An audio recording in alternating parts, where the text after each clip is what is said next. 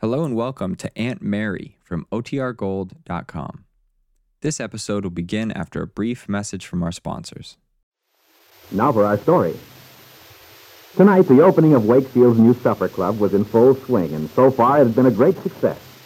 Lily Devine, who had undertaken the job of transforming the large old-fashioned ballroom in the Brown Palace Hotel into a colorful entertainment spot, had accomplished miracles. Well, dinner was over now, and people were beginning to dance. Everyone seemed to be having a very good time. But outside on the wide veranda which opened off the room, there was one man whose mood was far from light-hearted. Ben Calvert, who wanted to think over in solitude what his wife Jessie had told him just before they had left the house tonight. The telephone calls she's received from Paul Cromwell in Miami. The report that Ben's daughter Kit had suffered a mental breakdown. Jessie's probably red. Just another of Kit's tricks. Mental breakdown. Fancy name for just a good case of nerves. As Jessie pointed out, anybody can pretend to be delirious. Now, if it were pneumonia, something like that, of course they'd know better. Any doctor could tell. And yet, if Kit really is ill, after all, she's been under a strain for months. Suppose it's true. Whatever Jessie says, Kit's got something on her side. The way Bill acted. It's all his doing, asking for a divorce. But if only she had confided in me. That's what I can't forget. Letting people think I was in on taking that baby away from his mother. Letting me love him. Brag. Making a fool of me. And Bill Meade gets off scot-free. Going around as if he owned the town. Everybody sorry for him. Well, when they hear about Bill Meade and Mario Descari's wife, things will be different. Wakefield won't stand for that sort of thing. He'll not be so popular once that story goes around. But I've got to convince Mario. There must be no doubt in his mind. With that hot temper of his, I thought it would be fairly simple. But the other day he kept talking about his friend, Bill. Evidently my talking to him hasn't had much effect. His friend. There should be some way to change his mind about that. Ben Calvert, his bitter thoughts concentrated on revenge. And inside, in the gaiety and laughter, Mario and his beautiful wife have been dancing. Now the music stops and they pause at the edge of the dance floor. Was wonderful, Mario. It's been a long time, but I guess I haven't forgotten how to dance after all. Oh, you're the best dancer here. Everyone was watching you. Oh, no, baby. They were watching you because you're so beautiful tonight. Oh, Mario, you don't mind if they did, do you? Well, don't you worry, baby. I don't blame them at all.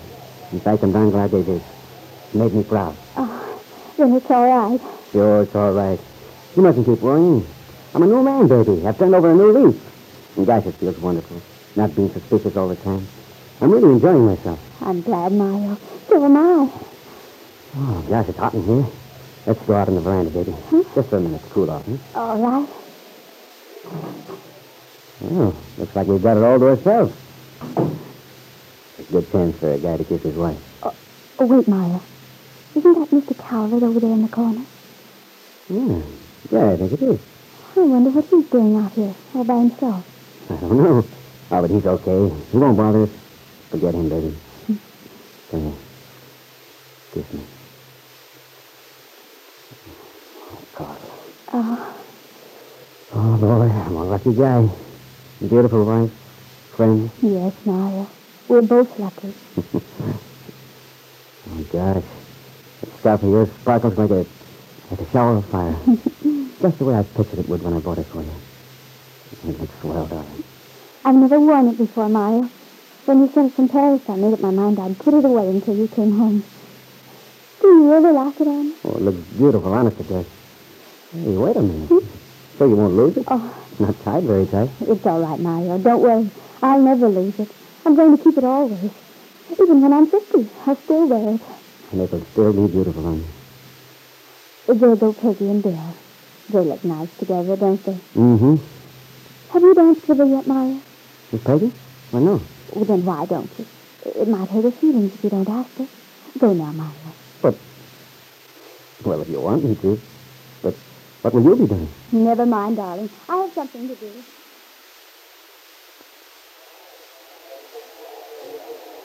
Hello, Carla. I was just looking for you. Your husband kidnapped my fiancée for a dance. I know. That's why I was looking for you, Bill. I wanted to talk to you. Well, the music's going to start in a minute. Shall we talk while we dance? Let's just talk if you don't mind. All right. Is it okay here? But I'd rather we go somewhere else. Well, how about out here on the veranda? Well, that's all right. Oh, but let's go round to the other side, huh? All right. Is something wrong, Carla? Oh, no. Everything's wonderful. And especially is everything wonderful with Mario. How? How does Mario like the party? He's having a wonderful time. Good. You and Peggy. You've helped us so much, Bill. I wanted to tell you how grateful I am. Oh, there's nothing to be grateful about, Carla. If you see, Peggy and I are pretty crazy about you and your husband. We consider you and Mario good friends of ours. I feel that you do. And that's what makes me very happy. Especially that you were willing to forgive us for the way Mario acted. Well, Carla, you can thank Peggy for that. Peggy and Aunt Mary, that is. Eh? I'll admit, I, I was put out at Mario that day. Oh, I guess you must have thought Mario was out of his head, acting that way all of a sudden. Well, to tell you the truth, I, I just couldn't figure it out. No wonder. But maybe I can explain. I mean, even though everything's okay now, I'd like you to understand. You see, Bill, Mario heard a story. It's hard to believe, but the story was about you and and me. Yeah, I know. You do? You mean you heard the story too? Yeah. Oh, I see. Well, how could a thing like that get started out of nothing? That's what I've been asking myself. But, as Peggy says, it's no use worrying about it, so long as the four of us know where we stand. I mean, now that Mario realizes it's a lot of nonsense. Yes, of course it doesn't matter anymore. Still, The way I look at it, whoever did make it up will forget all about it and let it drop, so long as we don't let it bother us. Yes. Yes, that's what I told Mario. The best thing is to forget it. And in a way, it did a lot of good. Brought something out in the open. Mario always used to be so jealous, suspicious. But he's not anymore. Everything's all right now. Oh, I'm so glad to hear that, Carla. When Aunt Mary talked to him, she made him see how foolish he was. On top of being ashamed of himself, Aunt Mary seemed to be able to make him see that he should trust people. Believe in them. Hmm. Aunt, Mary certainly has a way with her, hasn't she? hmm And of course, Mario never does anything halfway. He puts his whole soul into whatever he feels. So now that he's made up his mind, now that he believes I love him, that's all there is to it. he's happy. That means I am. Ah, you know, sometimes I think it's not such a bad old world after all. Things usually work out all right if everybody keeps his head. Yes, if they do. Well, now that we've talked it over, I feel better. Hmm. I wanted you to know it wasn't all Mario's fault. About the gossip, I mean. Oh, don't worry about it. Peggy and I understand. Then you, you'll tell her how grateful I am. You bet I will. She thinks you're pretty terrific, you know. And then it works both ways. Hmm. Um, you want to go in now? All right. Well, let's stroll around to the front, huh? A Little promenade? Uh, okay. Oh, and don't forget, you promised me a dance. I'm not going to let that husband of yours monopolize the whole evening. As the two young people strolled past the dark corner where Ben was sitting, the older man shrank back into the shadows. Hearing Bill's last words, he smiled, following them with his eyes. As he watched, Carla's sequin scarf floated lightly down to the floor. Ben went over and picked it up. He started to call to Carla, then stopped. Thoughtfully, Ben Calvert stuffed the scarf into his pocket.